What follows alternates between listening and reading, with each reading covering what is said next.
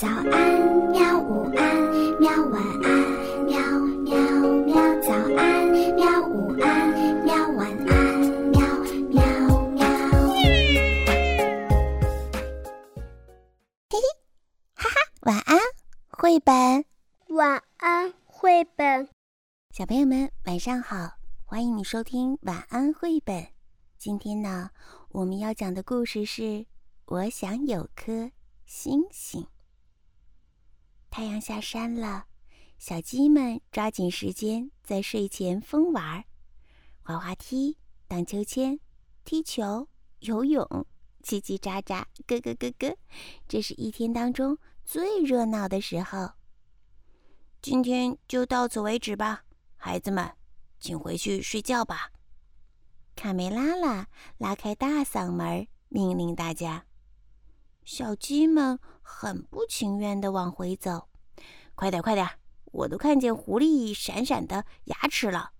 三十七，三十八，三十九。哎，三十九，怎么缺一个？又是这个淘气包！卡梅利多，你在哪儿啊？赶紧回来，小心狐狸吃了你！哼，我才不怕呢！卡梅利多仰望着闪烁的星空。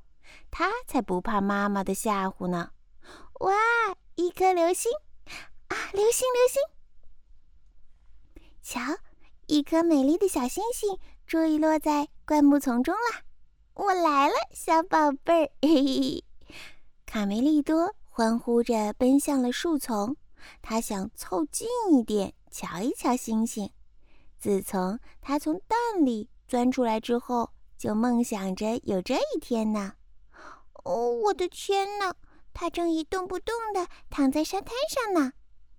卡梅利多抑制不住内心的激动，轻轻地走过去。哦，可怜的星星，来看这趟旅行把你累坏了吧？他轻轻地抚摸着星星。哦，原来星星这么软呢，还有股鱼腥味儿。哼哼，我找到星星了，佩罗啊，我找到星星了。他抱着星星，欢天喜地的去告诉老朋友这个难以置信的消息。哈哈哈哈哈！就是这个嘛，一颗从天上坠落下来的流星。哈哈哈哈哈！我可爱的卡梅利多，这只是一颗海星，而且 而且已经不太新鲜了。哈哈哈哈知道吗，我的小家伙？星星啊是不存在的。我得给你解释一下。实际上啊，当每天晚上来临的时候，地球就像是被一个巨大的黑色漏勺盖了起来。那些星星啊，只是从漏勺的小洞里透出来的光，懂吗，我的小傻瓜？卡梅利多伤心极了。小白羊跑过来安慰他：“别哭，卡梅利多，我把你的星星捡回来了。我告诉你一个秘密，我有一个朋友，伽利略先生，他和你一样，每天晚上都在看星星呢。我们去问问他，说不定会得到一个满意的答案呢。”他们来到了有一座美丽的房子前，这呀就是天文学家的家。哦，好奇怪呀！这个家伙竟然从管子里看星星。卡梅利多简直无法相信他看到的一切。嘿，小猫咪，用这个望远镜，我又发现了好多新的星星。看来呀，我们在宇宙中并不孤单呢。晚晚上好。哦，是你呀，贝里奥。这是你带来的新朋友吗？哼哼，晚上好呀，伽利略先生，我叫卡梅利多。嗯，你能让我从这个这个管子机器里看看星星吗？好啊。哇，这颗星星离我们好近呢，好像我一伸手就可以够到。哦，是吧，先生？什么时候我能摸一摸呀？卡梅利多兴奋的连说话的声音都变了。吼吼，摸星星啊！哈哈哈哈哈！星星摸星星，那等到小鸡也能长出牙吧？与此同时，天空当中，嘿，老师，您看，那儿有一颗美丽的蓝色星球。嘘，安静点儿，孩子们，安静。让我看看我的指南小手册里有没有标记。哦，这个星星啊，叫地球。哇，它太美了！老师，老师，我想上厕所，实在憋不住了。不能等一会儿吗？萨蒂尼，就你事儿多。哎，好吧，我们就在地球上停一会儿，还可以在那里带回一些纪念品。来吧，孩子们，都回到座位上。系好安全带，戴上保护眼镜。喂，机长，你能不能快一点？快点，再快一点嘛！经过了一晚上的工作，天文学家回去睡觉了。两个好朋友也累了，就在凳子底下做了一个美梦。突然，卡梅利多被一阵可怕的巨响惊醒了，一个大火球从天上降落下来。轰隆隆的响声把房子都快震塌了！贝利奥，贝利奥，快醒醒嘛！哇，太棒了！这儿有草地，还有一栋大房子。我不是在做梦吧？这些东西也是一群小鸡，一群绿色的小鸡。瞧，它们还长着怪怪的牙齿呢。哦天哪，这个是我先看到的！放手！天哪，这个东西又旧又难看。哦，笑一下，哥们儿，我可是对着镜头呢。孩子们，安静点儿，慢慢来。刚才那阵恐惧感过去之后，卡梅利多忍不住想过去看一看，这个从天上掉下来的鸡窝是什么样的。快来，贝里奥！如果我们回不了家怎么办呢？贝里奥显然非常的不情愿。但还是跟在卡梅利多后面，向火球走去。喂，有人吗？